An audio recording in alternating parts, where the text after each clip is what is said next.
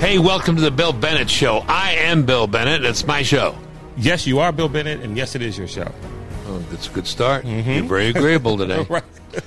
Thoughtful conversations about things that matter. Expose existential threats to America. Discuss the news of the day. School, school, school. Education, education, education. Man, oh man. Mm-hmm. Joining me today, talk about that. Lindsey Burke, director of the Center for Education Policy at Heritage, Heritage Foundation. Also, I was recently a guest on the Brian Kilmeade show, and I want to share that audio with you on today's show as well. Well, the first thing I want to talk about Okay. is uh, came as news to you. Yes, I did. Oklahoma and Texas want to join the Southeast Conference. Uh, first time hearing about it, and that's unbelievable. For those people who don't know what I'm talking about, too bad for you. Football season's coming up. Yeah. I mean, what a conference that would be. Why do you want to do that? Yeah, you know. Well, revenue. Yeah, exactly. That's Where the money is. Yeah, well, and I'm assuming I didn't assume Texas had any issue with that, but I mean, I just think about Texas A&M and how everybody thought that that was such a bad move to go to the SEC, but they've done nothing but got gotten better since then. No, I know. As a program, I mean, they haven't won an SEC title, but at the same time, Right. they've been in the hunt and they've gotten better. I remember talking to Governor Perry, name dropping here, Governor Perry of Texas. Mm-hmm. He's an Aggie, mm-hmm. graduate of Texas A&M. When they signed up, I said, "Oh, you're going to regret this." Well, that next year, Johnny Football Right. goes and beats Alabama in Tuscaloosa, I believe. Mm-hmm. And I thought, man, I you know I got to swallow my words here. I called the governor to apologize. Yeah. they've been very credible. Oh, absolutely. They've been very credible. And I mean, you think about it from a recruiting standpoint. You know, if you get a kid who, you know, great quarterback, but Alabama's already got two on the roster, and you're going to be third. If you're at Texas or in Oklahoma or even Texas A&M, like, hey, you may not be able to play there, but you can come and play here, and you get to see these guys every year. I mean, I'm a reluctant Texas fan. I mean, I, by reluctant, I mean I I know they're going to lose, but I root for them anyway. Your heart is with them, but Sort of, Your yeah, yeah. that. But I, you know, but but in my heart, I know they'll lose. right, Uh, why do they want to join a tougher conference for? have no clue. You've got a better shot trying to win the Big Twelve every year than So I was watching the Paul Finebaum show. You know that show. Now, see, a lot of people are saying, "What is that?" Mm-hmm. what are we talking about here? It's all football, Right. all SEC. right. Texas can't win the Dagon division They anyway. yeah, they can't win the Big Twelve conference, Right. And Oklahoma can't win in, in the finals for semifinals. Yeah, they'll get to the playoffs every now and again, Right. but then they'll they'll end up losing. So now, what do they want to play tougher teams for? Why won't they just join the Pac-12? Well, they tried a few years win, ago. They can win. But the that. funny thing was, Paul Finebaum was saying, we got to end this up and get to serious business. But Paul Finebaum was saying, um, turns out that when the news of this got out, Oklahoma State said, oh, we're coming too. Wow. Wow. Well, that its conference is too big that way. Right. So we got to sort this out. I don't think it'll happen. so it's possible. Speaking of Oklahoma State, this reminds me. My uh, wife and I, Sierra, we were think uh, we were thinking about um, heading to Boise in September for a quick, you know, Oh, yeah. weekend sort of getaway. And there's a weekend in there where Boise State's playing Oklahoma State. That'd be good. They're on That'd the blue good. turf. That'd be fun. I'm trying to get her out there without her knowing that the first thing I looked at the college football schedule. But if we go out there, she's down to go. And you'll say, to "Ho- that holy the- smokes, you'll never guess what's going on this Did you- afternoon. Realize? It's like, well, will, will we ever be able to find tickets? Like, well, you know what? As a matter of fact, maybe we can. I have some right here in, in my, my, wallet. pocket. Okay. Keep me posted on that conspiracy. I will. right. Good, good, good. There is a lot to talk about. Mm-hmm. Boy, there's a lot to talk about going on in the world. Uh, we got a great response, by the way, to that uh, Cold Civil War, didn't we? Oh yeah, sure, Yeah, absolutely. that's just out now, isn't it? Brian Kennedy and uh, Joel Joel, Farkas, Farkas. yep. It's terrific. Um, folks should listen to it. they should. It's a great podcast. Um, Andrew Sullivan is a uh, liberal Republican. Uh, he led led the move for gay rights. He wrote several books. He married uh, another guy. He was early on. He and I used to have debates. Um, I still think there's a problem with that thesis of his in his book, although he's kind of changed it. In the book, the suggestion was um, male marriages, male to male marriages, will be different from others because there'll be the opportunity for an outlet Okay. uh, meaning somebody else. And we, we don't get that in our marriages. Not not when we swear before God, right? Right, We don't correct. get that. No. So No, anyway, no. I, I, he's it, it's changed some, and I think he's taken some of that back. But I'm just doing this to put him in historical context. Anyway, uh, he's a tough-minded guy, a smart guy. I disagree with him on things. But he's got a, a degree of intellectual honesty that I really, really like. And he is now going to war against the woke left Okay. and the repressive left, and he thinks it's repressive. And I, I read from his uh, column, The Weekly Dish. Folks should look at it. You're not going to agree with everything. Um, there's too much gay stuff in there for my taste, but but uh, but there's other stuff, and he talks about the ways in which this movement, this kind of movement of the left totalitarians, everybody else calling them socialists and Marxists. I'm calling them totalitarians because it's about control how it manifests itself. And he talked about basic rights, rights that we're familiar with, and what happens or what has been happening as a result of the move of these totalitarians. You'll get the idea as we, I run through his column. So he says, consider the following, which we used to regard as uh, important things. Due process. Well, he says, fine. But if you're a male on campus, it's gone. You're presumed guilty. Privacy. Stripped away. Why? How? By anonymous rape accusations, exposure of private emails, violence against people's private homes, screaming at people in restaurants, sordid exposés of sexual encounters, and e- these things are all e- eagerly published by woke magazines. Right. Nonviolence is a value. Exceptions are available if you want to punch a fascist. Not a problem. Free speech. Well, only if you don't mind being fired and ostracized as a righteous consequence. You know, free speech, but you say you're for Trump, you're gone. Free association? You got to be kidding, Sullivan says. Religious freedom? Uh, nonsense. Illegitimate bigotry. Illegitimate bigotry against religion, against the truly religious. Equality. Only group equity counts now, and individuals of the wrong identity can and must be discriminated against. That's the new lesson. Colorblindness, another word for racism. What Martin Luther King held up as the ideal, colorblindness, is now regarded as racism. Mercy, not for oppressors. Intent, your intentions, never mind, they're irrelevant. Objectivity, objectivity is a racist lie. Science, science is a manifestation of white supremacy. Biological sex, replaced by socially constructed gender so that women have penises and men have periods. Rule of law, well, not for migrants or looters. Borders, you want borders? You're a racist. Viewpoint diversity is a form of violence against the oppressed. He talks about this guy Kendi, Ibram Kendi, who's kind of the godfather of this uh, critical race theory. He says, read the book. He says, Kendi, who is feted across the establishment, favors amending the Constitution to appoint an unelected and unaccountable committee of experts, which has the power to coerce and punish any individual or group anywhere in the country deemed to be practicing racism. Hmm. Wow. Unelected and unaccountable committee that can coerce and punish any individual deemed to be practicing racism. Their intent doesn't matter. And the decisions are final. An advocate for unaccountable totalitarian control of our society is the darling of every single elite institution in, in America. And this guy is routinely given platforms where no tough questioning of him is allowed. He is as dumb as Obama is smart, as crude as Obama is nuanced, and as authoritarian as Obama is liberal. Very brave words, very brave words, and he's going to pay for those. This thing is is is getting out of hand. Someone said to me, or I overheard it, or I saw it, or heard it on the radio, or website, something. We've been talking about the cold Civil War and all that. Mm-hmm.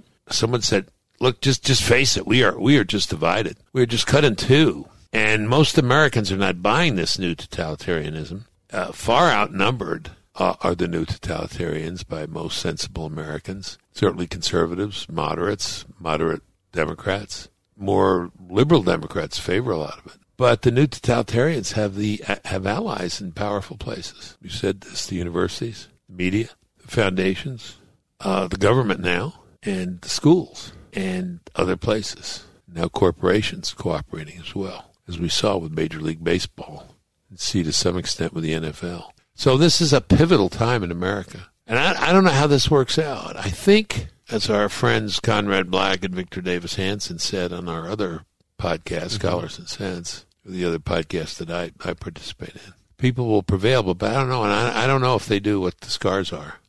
Right. And I don't know how society's changed. What's your comment? Uh, so, I mean, just uh, kind of along that same line as, as far as what are we thinking? I mean, I remember hearing this morning, and I just wanted to make sure I had had this right. Uh, you know, out of in Chicago, uh, they call this historic reform, where there's going to, you know, elected civilians will now help oversee Chicago's police department. And I'm like, well, what about overseeing the streets in Chicago? What about there being civilians overseeing the neighborhoods in Chicago where all this violence is happening, where people are getting shot? And yeah, sure, there can be issues and stuff in police departments, fine. But aren't there huge problems in the cities? Wouldn't the civilian population be better served by one another looking out for each other in the neighborhoods as opposed to having to oversee the police? I have said it. You, you've heard me any number of times. It's a great point you bring up. The left will overstep. They always do. Mm-hmm. And this is one area the defund the police. Yeah. Yeah. Biden uh, in this town hall recently in CNN said, "I've never been in favor of that. You know, my party doesn't stand for that." Well, we saw one after another after another. Democrats say they were in favor of it, not all of them, and it was tilted, you know, toward the left side of the party. But um, they were certainly saying it, and so now they're backing off. And I think they've overstepped in the schools here, and uh, speech codes, and firing of people, and you know the, the, absurdity attacking what's his name Lin Manuel Miranda is that his name? Oh yeah, yeah, yeah. Because there's not enough dark uh, Latino uh, representation right in, in, the movie in the show. Yeah. So we'll, we'll, wait and see. But I don't know how it's going to come out. Let us know, mm-hmm. and let's do some emails next time. Okay, for sure. How do you think this is going to turn out? How do you think does America weather this storm, and how? Who wins, or is there a, a draw, or everybody to a neutral corner, or we divide up the country, and you know everybody who believes this goes to the mm-hmm. southern part of the country. Everybody believes this goes to the west and east coast. There'll be some good uh, football in the southern part of the country. You know where I'm going to live, yeah, sure, yeah. Oh, we'll end where we started. Very good. You're listening to the Bill Bennett Show. Bill Bennett Show. Joining us now, Lindsey Burke, director of the Center for Education Policy at the Heritage Foundation you know, a whole lot is going on in education, and it's your job to be uh, mindful of all of it, understand all of it, and translate all of it to the rest of us. How's that? That sounds fair. That's your job. Um, wh- where are we now? Um, let's start at the end. Um, because it was my thought, and then when I talked to you, you kind of confirmed it. Then I went on TV and blabbed it, and and uh, said that you know right now it seems to me this is a great moment for school mm-hmm. choice because there's so much unhappiness about some different things going on in American schools among some American parents. Would you agree with that? Yeah, I, I would. And it all began really last year with schools across the country closed to in-person instruction. I mean, this really catalyzed parents to show up at school board meetings to really make their voices heard. And I think for, for many parents, maybe there was a recognition for the first time that school choice is a critical tool for them to be able to actually have their voice heard, to be able to vote with their feet and affect change when they need to. And so I, I do think that not only did COVID lead to uh, a greater uh, desire for choice on the part of parents, but it also put them uh, in the front row to see what their children are being taught today in public schools across the country. And many of them were not very happy with what they saw in that virtual classroom. Okay, I was just going to say they looked over their child's shoulder at the screen That's and right. said, "What? What? What? What's that? What are we? What is this about?" Right? There was some of that, and then there was also talk about this for a minute. Uh, the kind of recognition that these teachers are part of a teachers union, which is not maybe so dedicated to the well-being of children. Is that fair? Yeah, you know, I, I think that's more than fair. If you look at, I think the LA Teachers Union is the best, worst example of that.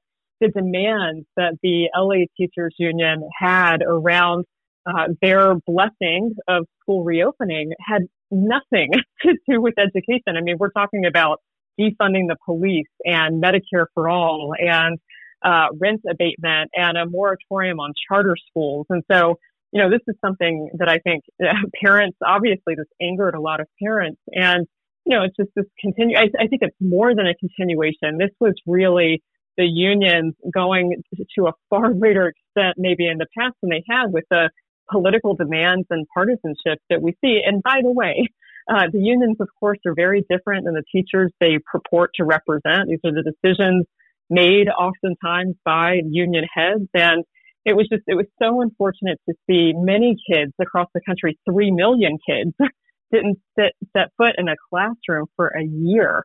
And so much of that, even once we knew what the science said about the safety of school reopening, so much of that came back to the teachers unions really thwarting school reopenings from happening. Did was this a kind of shock of recognition? Oh my gosh, this is what teachers unions are about. Um, or did parents, up till this point, not associate their teachers with the teachers union? Yeah, I think it's a little bit of both, right? Everyone's familiar with the research on uh, how individual Americans more or less like their individual congressmen, but have disdain for Congress. I think we see that play out a bit in education as well, where families like their teacher, they like their local school, but are starting to uh, have less affinity maybe for the government run school system broadly. And, you know, I'll give you one really interesting point on, on this. A few years ago, West Virginia had tried to get a modest school choice program in place. They had tried to put into effect a an education savings account option for children with special needs. So it was targeted, it was a small program, and the teachers union prevented that from happening. There was this red for ed movement, and they really they did. They blocked any sort of modest school choice in West Virginia. Well, fast forward a couple of years later, West Virginia, like everybody else, lived through COVID, school closures, teacher union antics. And what did we see happen this spring? The legislature and then Governor Justice in West Virginia signed into law a near universal education savings account for every child, every single child currently in a public school in West Virginia. So when this program launches, any kid who wants it, who is currently attending a public school or is an entering kindergartner, will be able to receive an ESA. It is so much more expansive than what the teachers unions fought against successfully a few years ago. And so I do think that a lot of that is a reflection of how angry parents were, how much they realized that the unions were thwarting quality education options, access to learning that was consistent for their children. And so now we have the most expansive school choice program in the country. So thank you, teachers unions, for that. Yeah, I, yeah, good, good. I want to I want to come back to West Virginia's example and find out if we can, as we say in philosophy, cosmologize that example,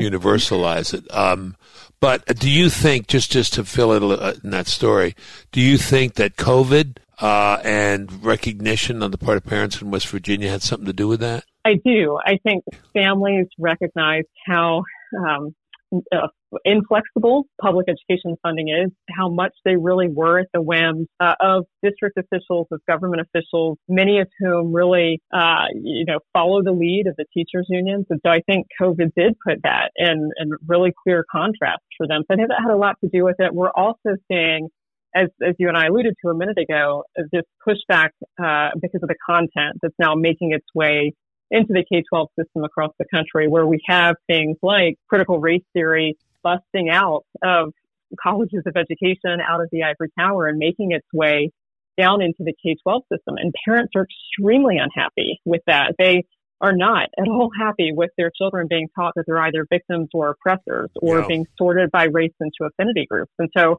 I think we're seeing both play out dissatisfaction with the content and dissatisfaction with government assigned schooling. I don't have more insight than you. I have a few years on you, though. My experience back to the analogy between uh, people liking their member of Congress but not liking mm. Congress, liking their teacher but not thinking well of teachers overall or, or of education overall. The difference is, you know, everybody knows that your member of Congress is a that you, that your representative is a member of Congress.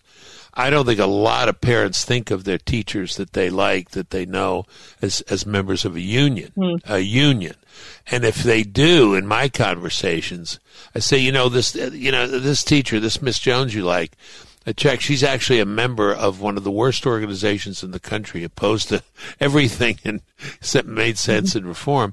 And most parents say, "Oh, I, I thought they did the union, you know, just for like for salary stuff, for you know, for for bargaining." They don't associate it, Lindsey. In my experience, most Americans, I'm just talking about most American parents, or at least up till this time, with an ideologically packed agenda. That is that that teacher is part of that. Not necessarily that that teacher buys into it, because you know many of them don't. They just go along. But it's my experience that they don't think of Miss Jones as part of the NEA or the AFT. Yeah, I think that's right in large part. But look, the fact that the unions are really, you know, taking a lot of this politicized content to 11 now, right? I mean, we're seeing Yeah. the, the NEA and the AFT just had their annual conventions and really doubling down on seeing things like critical race theory uh, in the 14,000 school districts across the country, saying that's something that they wanted to see, saying they would investigate groups, Yeah. spend money to do basically opposition research on groups that have concerns about critical theory, including heritage. Um, so, you know, they're, they're all in. Well, I want to st- I want to stay with this point because this is something I haven't understood over the last year. I agree 100% with you. They are all in and they are all in for the worst stuff and they stand there and stood there over the last year and said, "We're not going back to school. We're not going back to even when almost everybody was saying you got to go back to school." I thought, why are they being so dumb? And then it occurred to me because they believe what they've always believed. Most American parents don't don't associate their schools with that that movement, that ideology. Uh, and I think I think that's still the case. I mean, you got your Loudoun counties and other places. I think it's I think it's changing some, but I think they're sort of counting on the fact of a dissociation in people's minds between this, you know, Randi Weingarten spewing all this stuff and the teachers at their local school, right or wrong? No, I, I think you're right. And I think every parent would be well served to take a walk through their local college of education where Good, they will good, see good. signs everywhere for the unions. You know, these are the training grounds for future teachers. So that would make the connection very clear. Are we at a moment, you think, at a pivot point where people will start to really get, get activated other than the, a small base of conservatives who've been, uh, you know, who've been angry for a long time? Do you think this is a widespread populist uh, uprising against uh, educational malpractice? Yeah, I, I do. And I think in part because the movement, the reopen schools movement really was bipartisan in nature in, in terms of the parents who were showing up and really Uh-huh. demanding that, that their children have consistency in schooling. And a lot of that movement has really stuck around for this fight over content. And so I, I do think that it has, uh, you know, there's, there's widespread pushback across the country. You know, no parent wants their, their child being taught that they are a victim and can never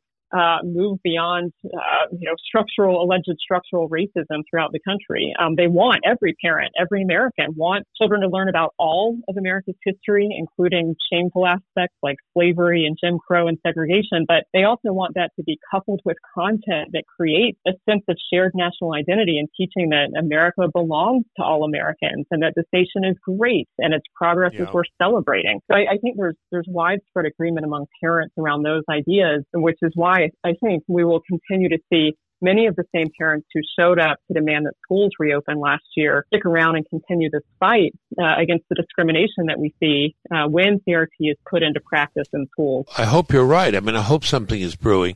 I saw one uh, parent who must have been reading your memos um, and your and your writings on this on TV, saying, "Now the next the next stage in this is school choice. You know, we get frustrated, and the school board is." Uh, is a mess, uh, you know, and, and we realize we can't get satisfaction here. The thing is just to get up and go away, go somewhere else.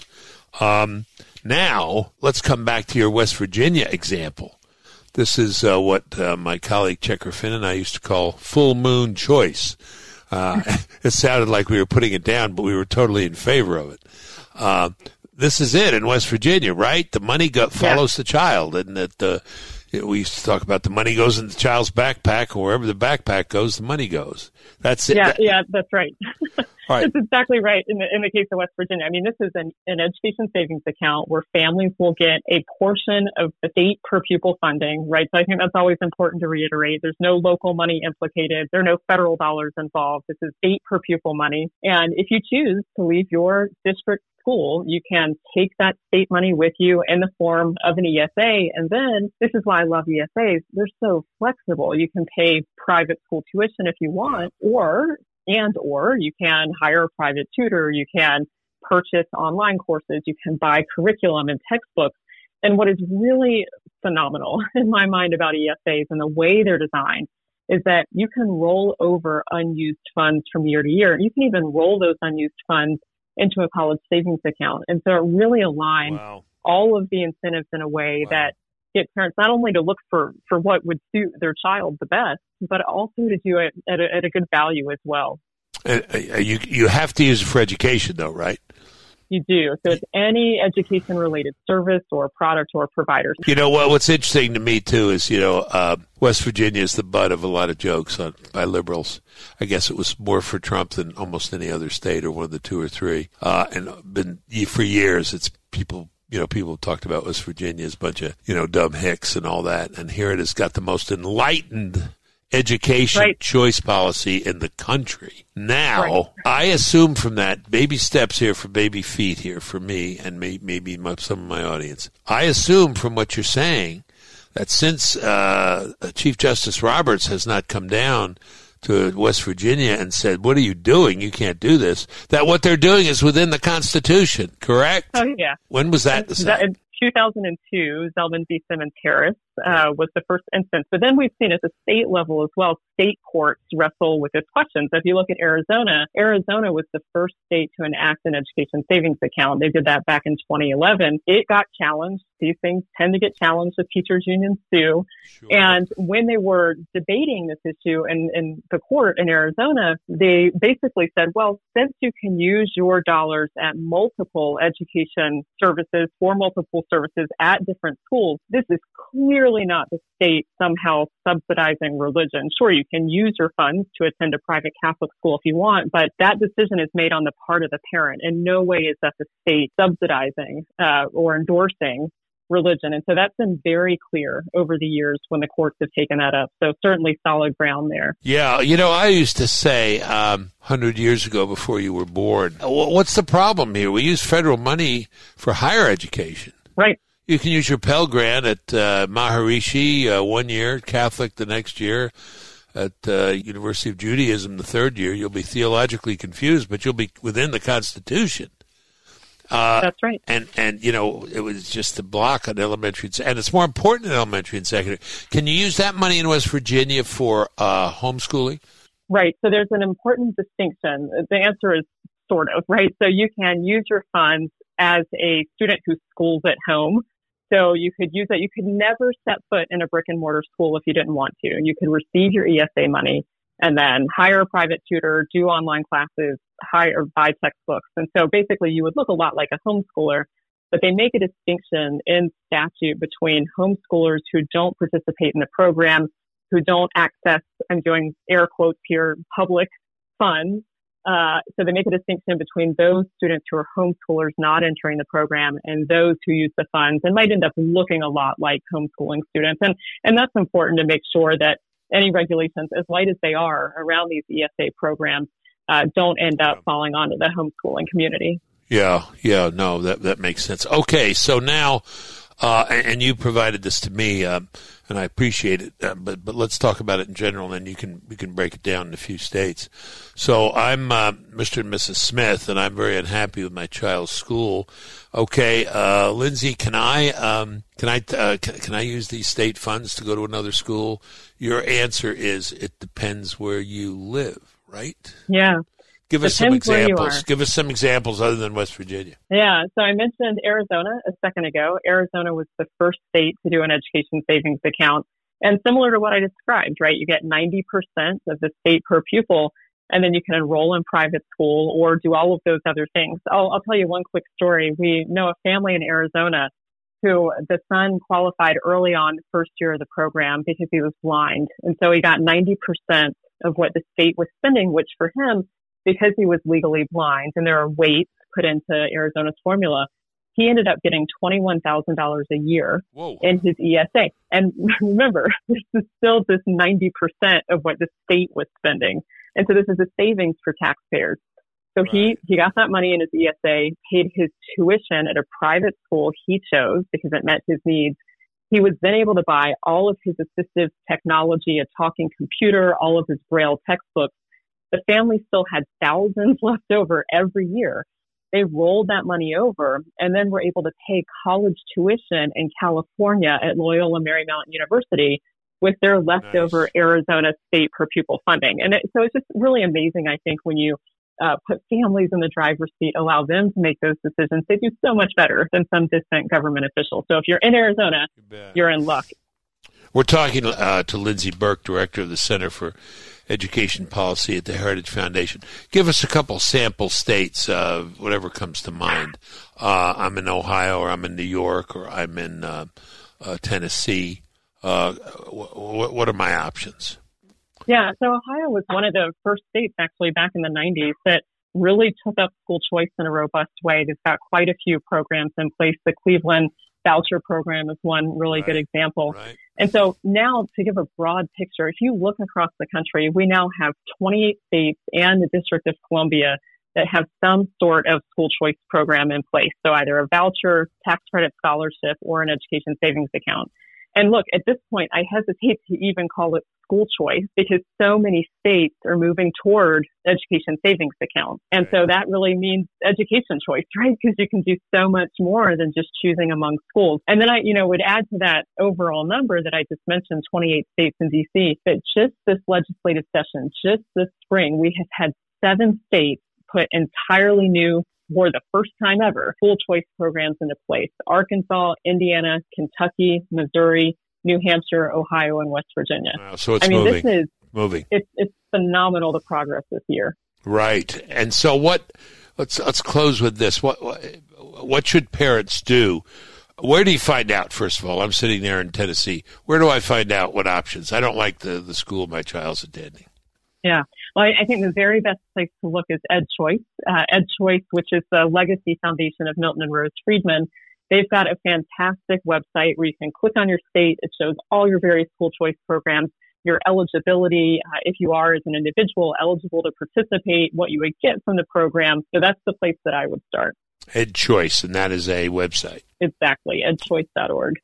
And this thing is moving. So this this train is is on is on the move. You're optimistic. I'm incredibly optimistic. I mean, again, the fact that we had seven states already this year adopt entirely new school choice programs, I think 10 years from now, we will look back and be amazed that we ever had a system of government assigned schooling that gives parents, gives families who are the least well advantaged the fewest choices. I think we will look back and recognize that it's anathema in America that we would do some sort of government assigned anything and so I think a decade from now, we will see choice really have just swept the country and uh, a large majority of students have access to it. Are these mostly red states? You know, it's it's really a mix at this point. Um, there are a good number of red states, but you know, it's really all over the board at this point, which is good. And um, you know, I, I think again, we're seeing what, whether it's COVID or the content that we've seen uh, really make its way into schools, we're seeing bipartisan support for the idea of advancing education freedom. Well, you know, I'm gonna. I'm not gonna pat myself on the back. I'm gonna give you some history. When I was Secretary of Education, I had the three C's: content, character, and choice. And yes. uh, the one that the you know the one that the the unions hated the most was the third, and we pushed hard. we didn't get very far, but uh, I remember one congressman was questioning me, Democrat congressman. And he said, uh, why would you want choice in my district? I said, well, why wouldn't you want choice in your district? He That's said, right. my constituents aren't smart enough to choose schools for their children. Wow. I said, they were smart enough to choose you. I said, oh, I see your point. uh, you know, I mean, those are those are the those are the the, uh, the the, dark days, the old days. But I mean, this this this train is moving. One other thing I will tell you, I, I being on the road and on the circuit for a long time after I left the post, people would say, "What should I do if I want to change education?" Lindsey, I would say, "Why don't you run for the school board?" Mm. And people would say, the school board, the school board, that doesn't mean anything. I said, oh, yes, it does. That's where the rubber hits the road. Well, I'm feeling vindicated. Should I feel a little vindicated? You should absolutely feel vindicated. This okay. is, I, I, think, maybe has been an overlooked area, but you know there are 14,000 school boards, 100,000 school board members across the country, Lord. and a whole lot of opportunity for parents to get involved, for conservatives to get involved, because school boards really do determine every, nearly every decision about what happens in your child's school. So I, That's I a great statement. Agree. That's a great statement. They do, don't they? Especially the hard ones, right? That's you know, right. are we going to really have the same sex thing? Are we going to give out condoms? Are we going to, you know, do critical race theory? That's school board stuff, right? That's school board. Exactly. That's exactly right. And so there are huge opportunities there for parents to get involved. And this again is why I'm optimistic, right? We've yeah. seen parents really start to engage with their school boards in a very robust way over the past 12 to 16 months. And so I think there is a, a recognition um, that school boards are where the action is, and there's a big opportunity there to be involved. I like that word robust. I'm thinking of Loudoun County. That's robust. Yeah. yeah. And now, of course, the problem with it, it doesn't pay.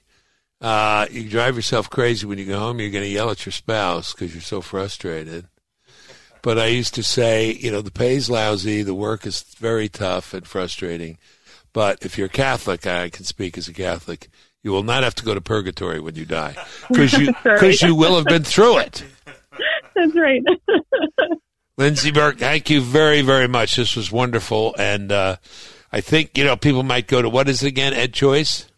Yeah, go to edchoice.org, and then of course southiheritage.org as well. We've got a, a, lot of great resources there too. Yeah, I was going to say people listen to this going to say I don't want to go to edchoice.org. I want to talk to Lindsey. Okay. Thank you very, very much. Thank you so much for having me. You're listening to The Bill Bennett Show. Recently, I was a guest on the Brian Kilmeade radio show. Here's the audio from that interview. Many people are frustrated with their private health insurance. You're absolutely right about that. But can you convince a number of Americans to support a federal system that will actually be better than the private market? That poll that we Absolutely. cited seems to suggest that people think competition would be good. No, competition is terrible in healthcare. The function of a drug, the, the, function of an insurance company is to deny to deny you the claims that you thought you had. Really, uh, that is that's their function. Uh, joining us now is uh, Bill Bennett, who I think has a counter view on this. Uh, he's the same Bill Bennett that hosts the Wise Guys on Fox Nation. I was lucky enough to be on. Former Secretary of Education for the Reagan administration, former drug czar for President George H. W. Bush, and host of the Bill Bennett Show podcast. Bill, welcome back.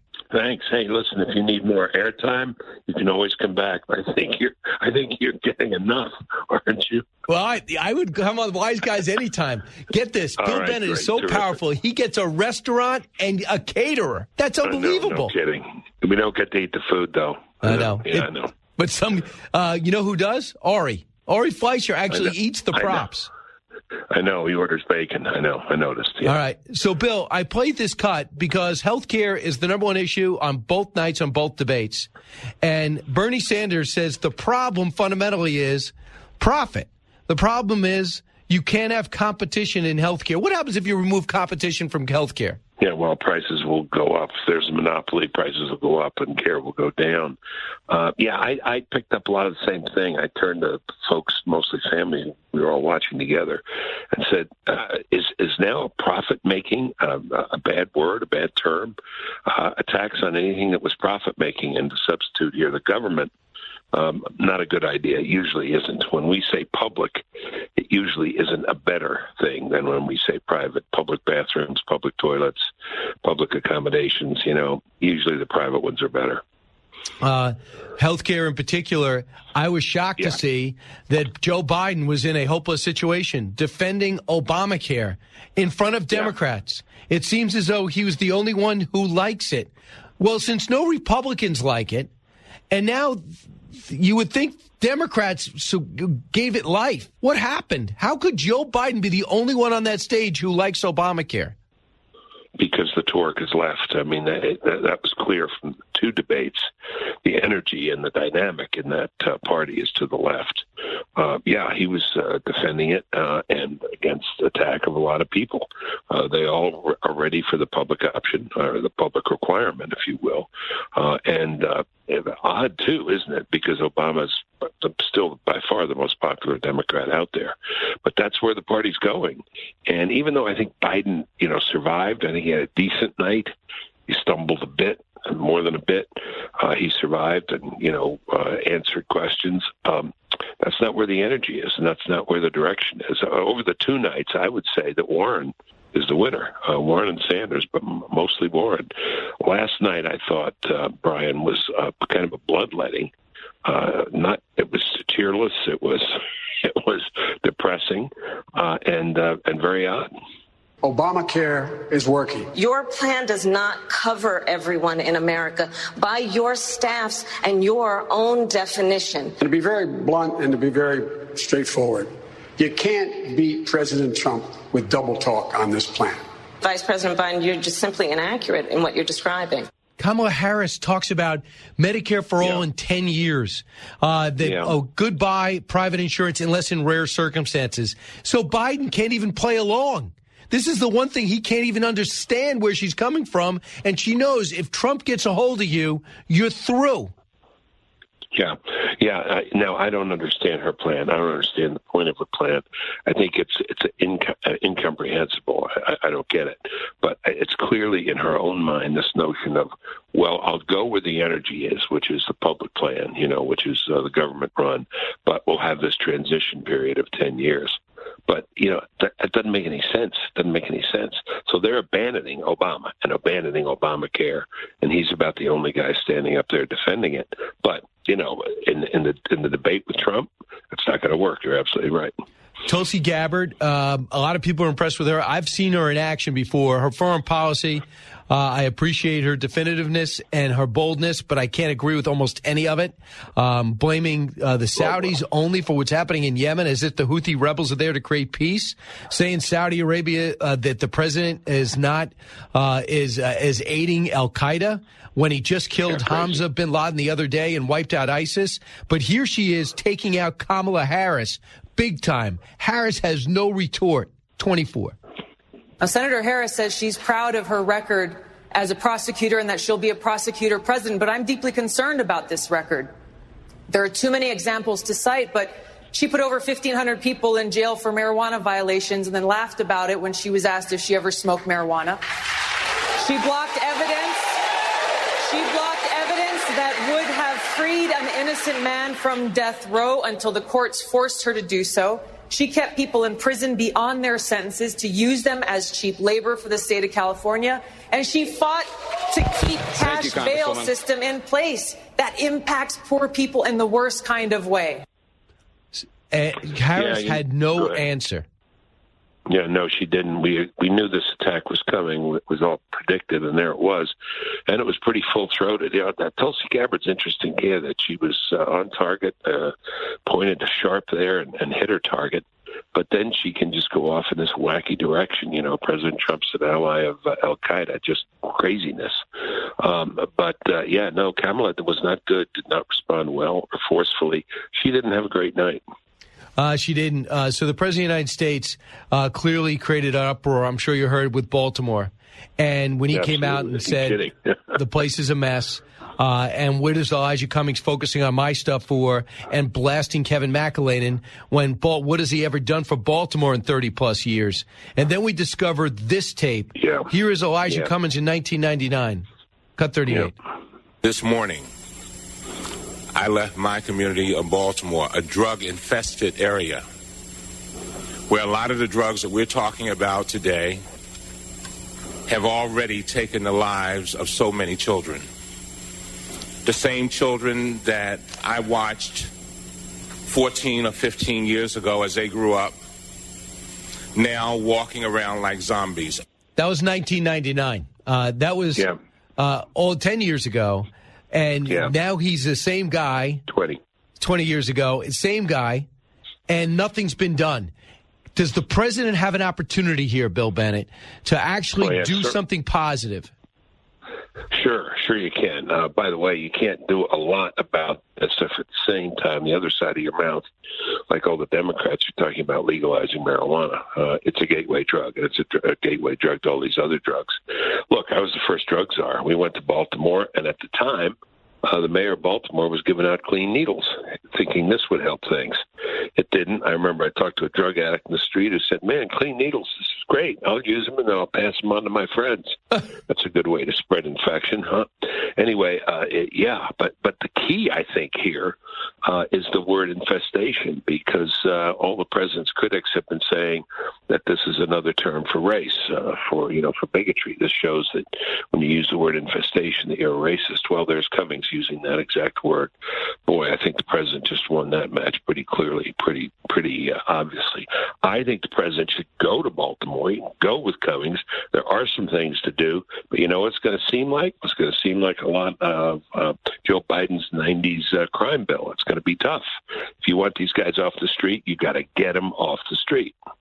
So why don't you bring us back to the 90s? You're all over this crime bill, and you remember the mood in the country. Yep. What did it yep. attack? Was it effective? Because it's being vilified today.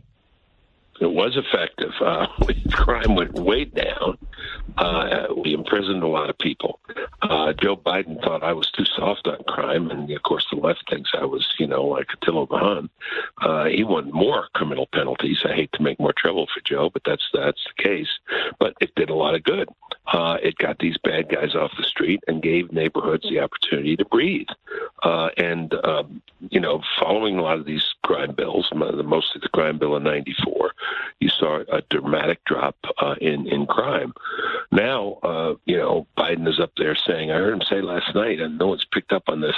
If you're convicted of a drug crime, uh, you know, no sentence anymore. It's just all rehabilitation. A drug crime, any drug crime, maybe he's talking about just smoking a joint, but you know, drug crime. People are convicted of drug crimes for selling a 100 pounds of crack.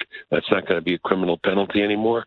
Again, they are going off the left cliff, and I don't, I don't know what's to stop them. Um, but you know, that's the way they want to go. That's the way they go. See, you, you mentioned Elizabeth Warren. Well, she did well, and I've had a lot of people say that. Well, just keep in mind, she can deliver it well. She understands she's extremely bright and experienced. I get it. But her policies are as extreme as anybody on those yeah, stages. Yeah. She wants to exactly. get rid of gas, get oil, the oil and gas industry almost immediately, yeah. vilify anyone in a corporation uh, right away, wants to give health care to everybody, free education. So she may deliver it, may have uh, uh, credentials. But man, her, her policies are, are uh, really scary for this country. Absolutely, yeah. No difference between performance and policy. I mean, she's a good performer, good stage performer. She's quick.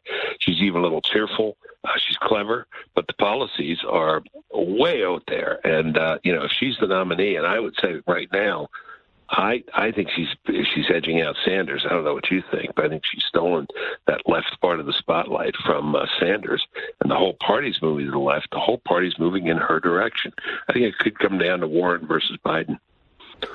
And, and, you know what? There's such a difference there. It'll come down to it, and Biden can't keep up. Yeah, he got better. I'm co- I'm quoting David Axelrod now. The good news for Biden is he did much better. The bad news for Biden is he might not be able to do much better.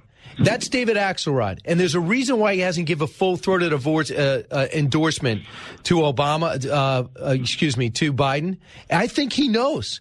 Biden lost his fastball and his changeup at the same time. Well, what was said about Biden, I'm afraid, was true. It was mean. It was uh, he's not as good as he was in his prime, and in his prime, he wasn't very good. He's never been that good. The question, though, is will that residual support for Obama Biden still keep him afloat? It did the last time after a very poor performance, uh, debate performance. Maybe it will again. They know him, they trust him, um, they're attached, uh, the Democrats, to, to, to, Barack Obama. That's his only hope. It's not his performance, uh, it's uh, the fact that he's familiar. So, uh, last thing is, you understand the party. I know you care about the Republican Party a lot. They've having a rash of House retirements again.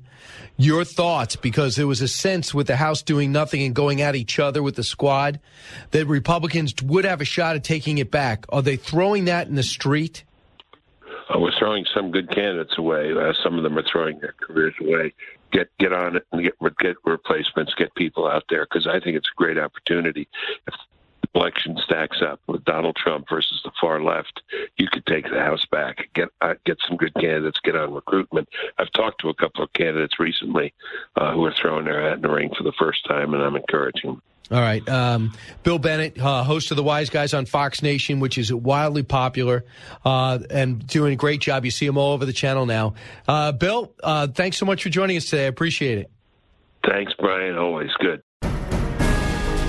All right, that does it for today's show. I hope that's enough for you folks. It's enough for me. To catch up on previous episodes of the show, go to thebillbennettshow.com. You can follow me on Twitter at William J. Bennett. You can like me on Facebook. Just search Bill Bennett. Feel free to email the show. I'd love to hear from you. It's BillBennettPodcast at gmail.com. Hey, please share the podcast with your family and friends. We'll catch up next week.